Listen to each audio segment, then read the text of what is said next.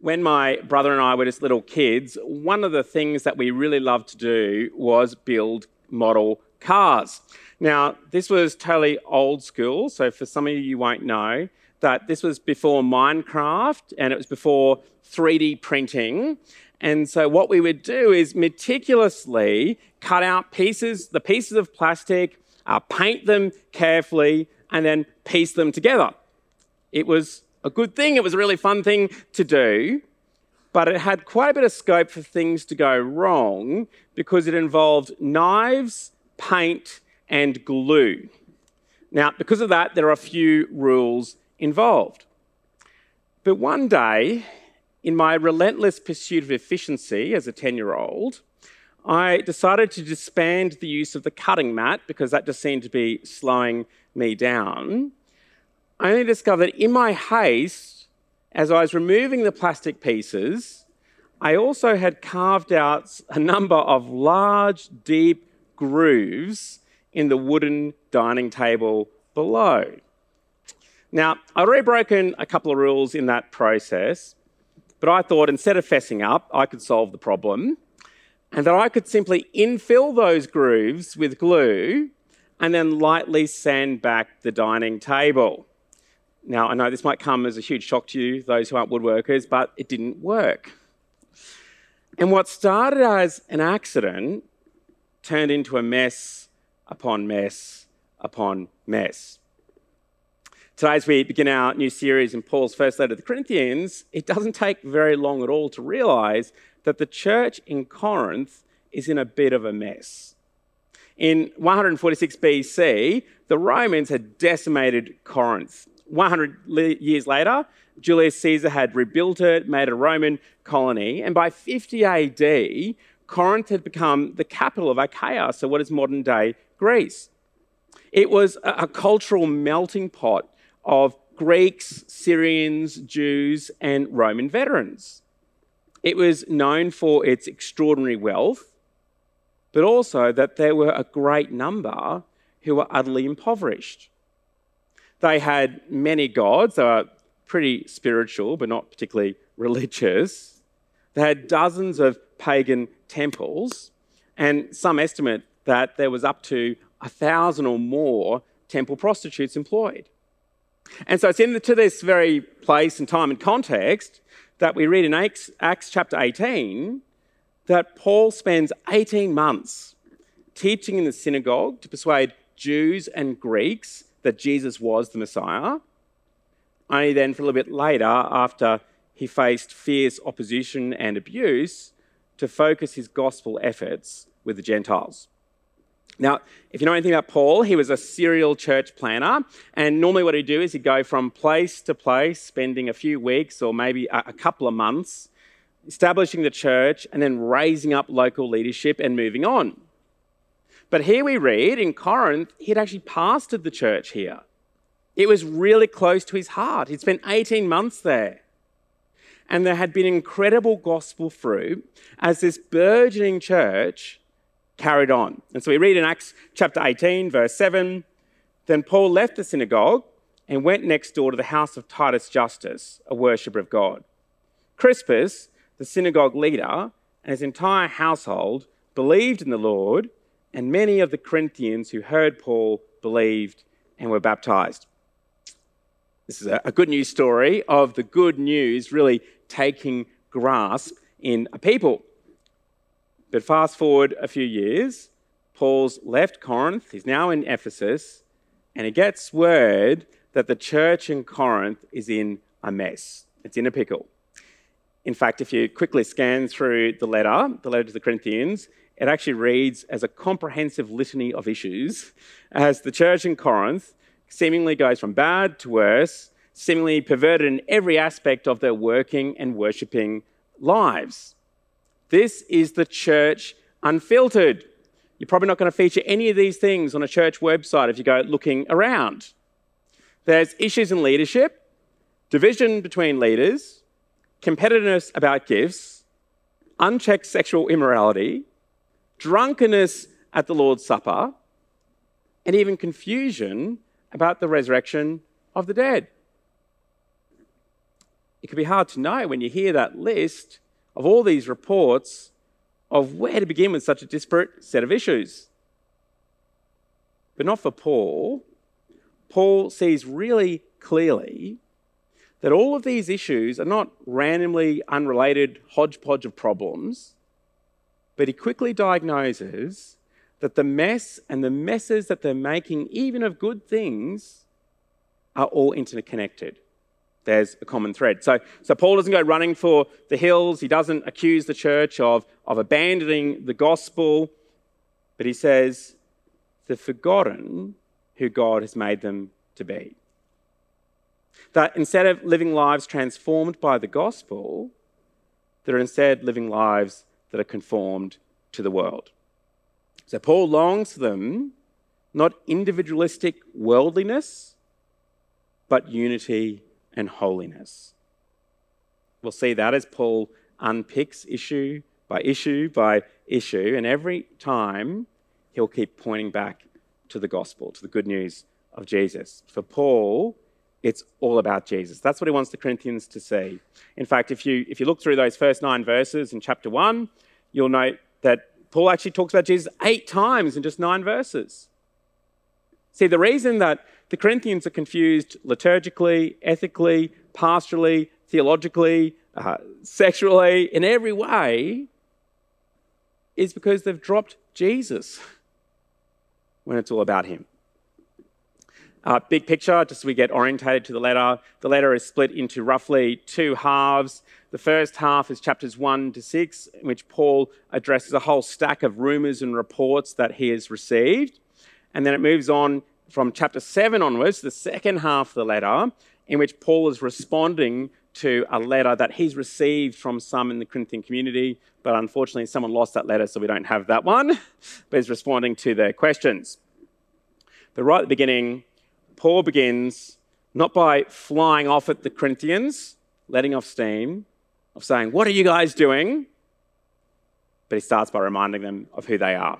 So, three things they are called by God, supplied with gifts, and will be kept blameless. So, first, the Corinthians have been called by God. So, at the forefront of Paul's mind, up front and center, before he goes about surgically dissecting all of their issues, he's reminding the Corinthians of their identity.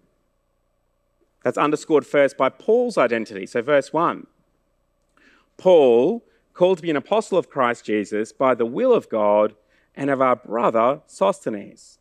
Now, we're actually not really sure who Sosthenes is. He might be the synagogue leader who's mentioned in Acts chapter 18. Likely, Sosthenes is the very one who's writing down the letter now for Paul as Paul dictates it.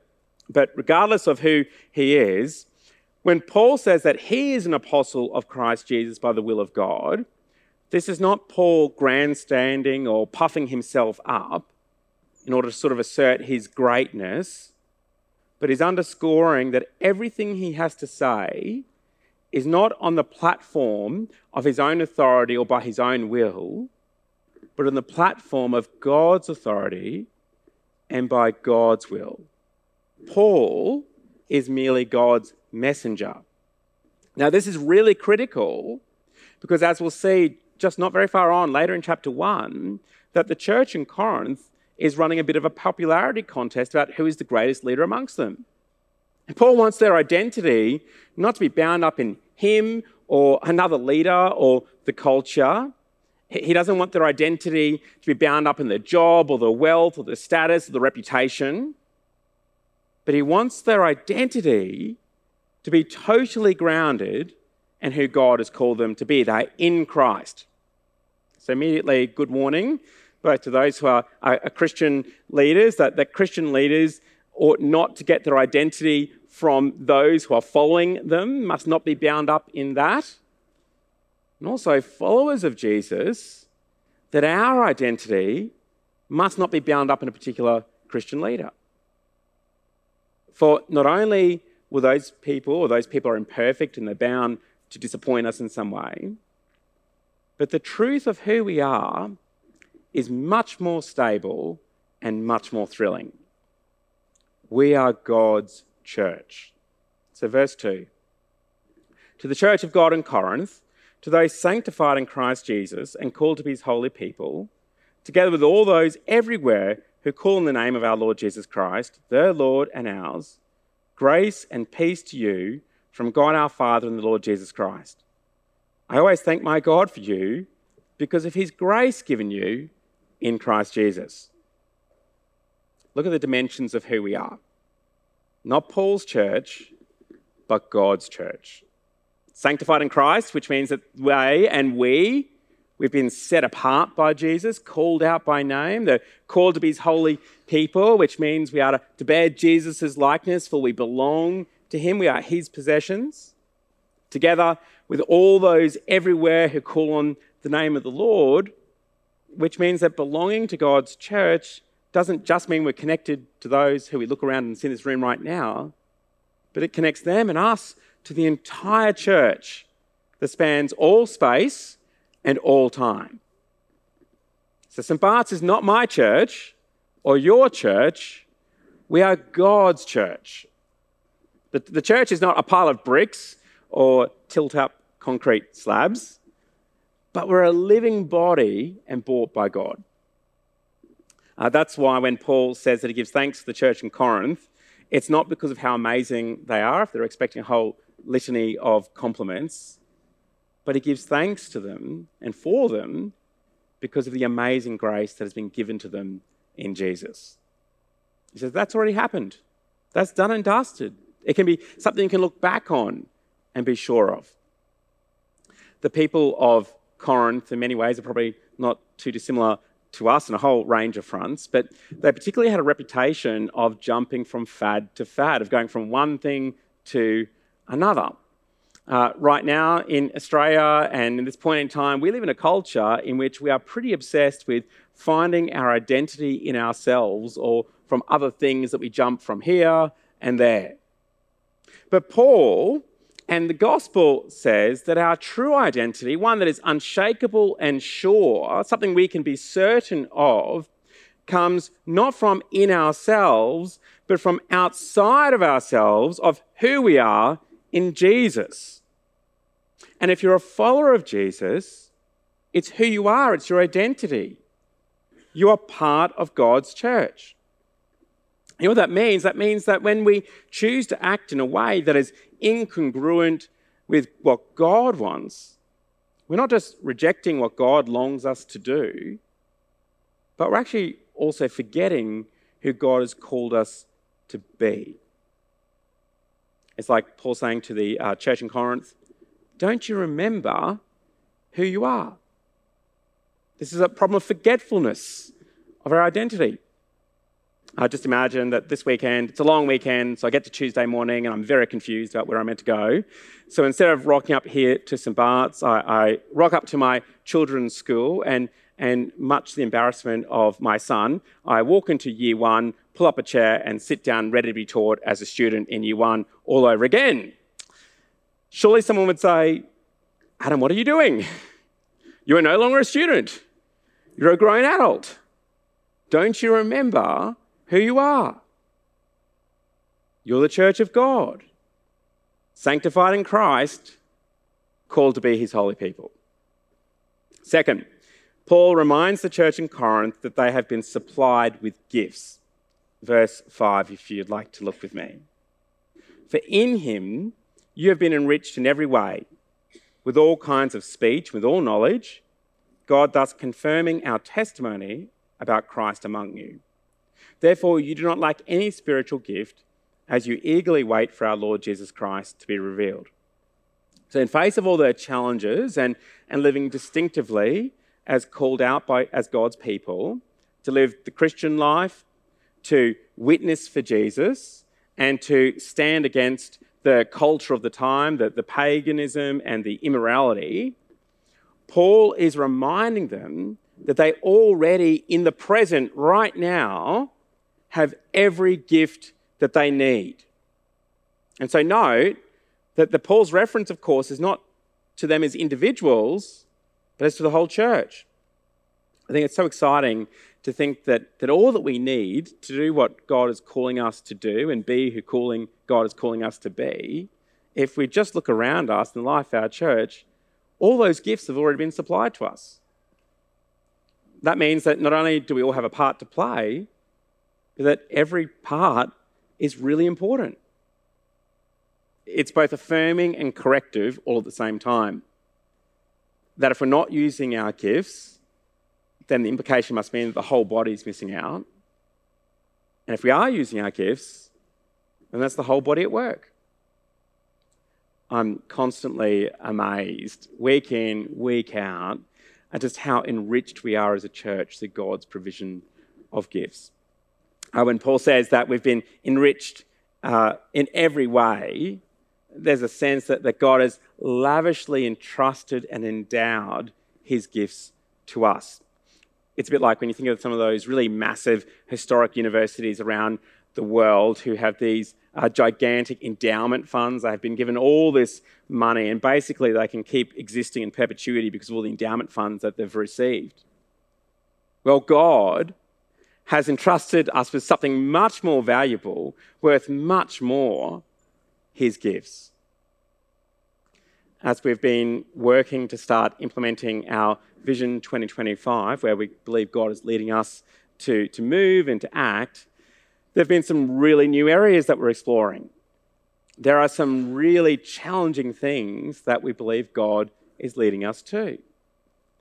But even as we begin, just as we get started and as we've asked people to pray and to indicate where they think that they might be able to participate, I've been absolutely astounded at the way in which God has raised up and gifted passionate people for those areas every time I look at Vision 2025 and I, I lock into one area and I think, oh, wow, uh, I'm not sure where we're possibly going to find someone with the right combination of, of skills, experience, and passion for that particular issue.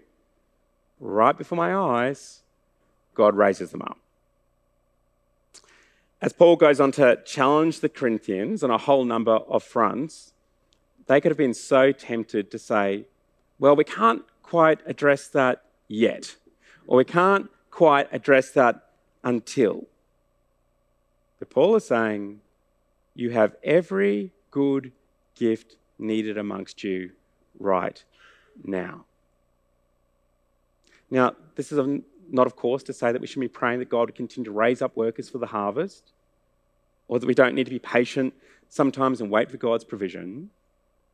But it does mean that as we pray, we should expect God to bring those gifts into faithful, mature expression for the purposes for which He has for us right now. Paul says, they have been enriched in every way. With all the challenges they face, can you imagine all the challenges they face, with all the opportunities they had, my mind totally boggles at all the possibilities and the depth of the riches of gifts that God has given. One of the big problems that had surfaced in the church in Corinth was a real arrogance about gifts. They had become really competitive about their gifts. They weighed up some gifts over others as being more super spiritual. They, they craved some spiritual gifts in order to be superior. People were desiring secret knowledge, like that of the Gnostics. Some were even ranking gifts like tongues and prophecies as markers of what it means to be a true believer. An individualistic approach to gifts had led to all sorts of pride and arrogance. But Paul's not going to have any of that. It's likely what he's correcting when he says, You've been gifted with all speech and knowledge that you need as a body. You've already had the testimony, the witness of the good news among you. In speaking, there are those with the gift for teaching, prophecy, evangelism, and encouragement.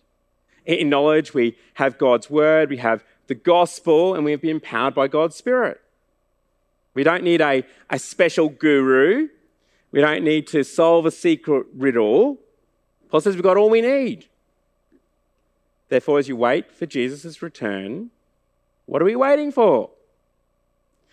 Like J.I. Packer said, one of my favorite quotes of all time, he says, It's not let go and let God, but trust God and get going.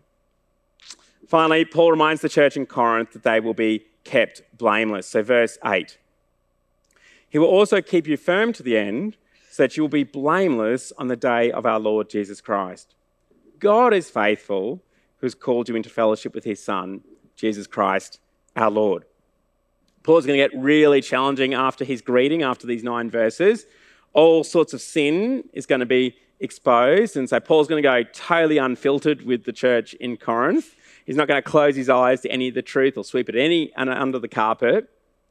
Sometimes, when convicted by sin or in the face of rebuke, our reaction can be to kind of go in defense or run away or just feel hopelessly lost. So, before Paul gets gritty on all the stuff and tackles the problems, he reminds them first of the great hope which will enable them not to shy away from the truth, but to face the truth and hold fast. That on the day of the Lord, that is, on the day when Jesus returns to judge the world and every single hidden thing is brought to light, the same God who has called them into relationship with Jesus will keep them blameless because of what Jesus has done. That on that day, when the dead will be raised to an incorruptible life forever, a day which Paul so longs for that right at the end of his letter, he concludes with the phrase, Oh, come, Lord Jesus. That in the face of that, that we would neither fear nor faint of that which will be exposed, but delight that God has promised that those who trust in him well, they will be found guiltless. The Corinthians are not going to be kept blameless by the great efforts. The Corinthians are not going to be kept blameless because of the great gifts. The Corinthians will be kept blameless because of the Lord Jesus. And so can we. I mean, can you imagine on that day, the day when Jesus returns and, and every bit of sin is brought to light for each and every one of us? Even the sin that we have been totally oblivious to, totally ignorant of. On that day, on what other basis could we appeal? Could we appeal to our own merit, our achievements, or to our own goodness? Confronted by the reality of our sin, could we possibly boast in ourselves? I mean, can you imagine for a moment, there I stand in front of the Lord Jesus confronted by the reality and the depth of my sin. And I say, Oh, yes, Jesus, that is really bad. You're right, I totally missed that one. But look all the study I've done. I say, Yes, Jesus, I'd really forgotten about that. I really ought not to have done that. But look at all the good things I had done. That'd be kind of like claiming that I can get to the moon by jumping on the spot. It just won't work. The only way that we can be kept blameless is because of God's faithfulness in Jesus. The Corinthians, despite all the issues, actually already have that assurance. We can have a wonderful certainty that we stand on solid ground. So, following Jesus is not like being on a stage where you're performing, hoping to get a good review and that God doesn't pull the trapdoor from beneath us. But then, no matter what our ups and downs, of how wobbly things get, that God is the one who will bring us through. That doesn't give us freedom to do whatever we want, but it gives us a freedom to live for God without fear of condemnation. As Paul, through this letter, lines up what they're doing against the gospel, things are going to get really honest, really unfiltered. Everything is going to be brought to the surface. And the only thing that will give them a confidence, the only thing that can give us a confidence to face the sharp end of God's word is to be reminded that they have been called by God, supplied with all the gifts that they need, and that God will keep them blameless until the end. Let's pray. Heavenly Father, thank you so much that it's not by our achievements or our merit or how many good things that we rack up, but it's by your extraordinary grace and mercy that you have called us to be your church, that you have supplied us with every good gift that we need, and that you, through the Lord Jesus, through his death and resurrection, will keep us blameless to the end as we trust in him. And so, Lord, we pray that you would expose the sin in our lives, that you would show us the ways in which we get so off track, that we would be increasingly conformed to the shape of your good news and reflect that in our lives. But I particularly pray that we would really come to a growing understanding of what it means to stand on the solid ground of Jesus. That we don't need to be wobbly, with our identity bound up in so many other things, but that as who we are is bound up in Jesus, that He is our rock, and that we have a secure future in you. Lord, we thank you so much for this good news. And we pray in Jesus' name. Amen.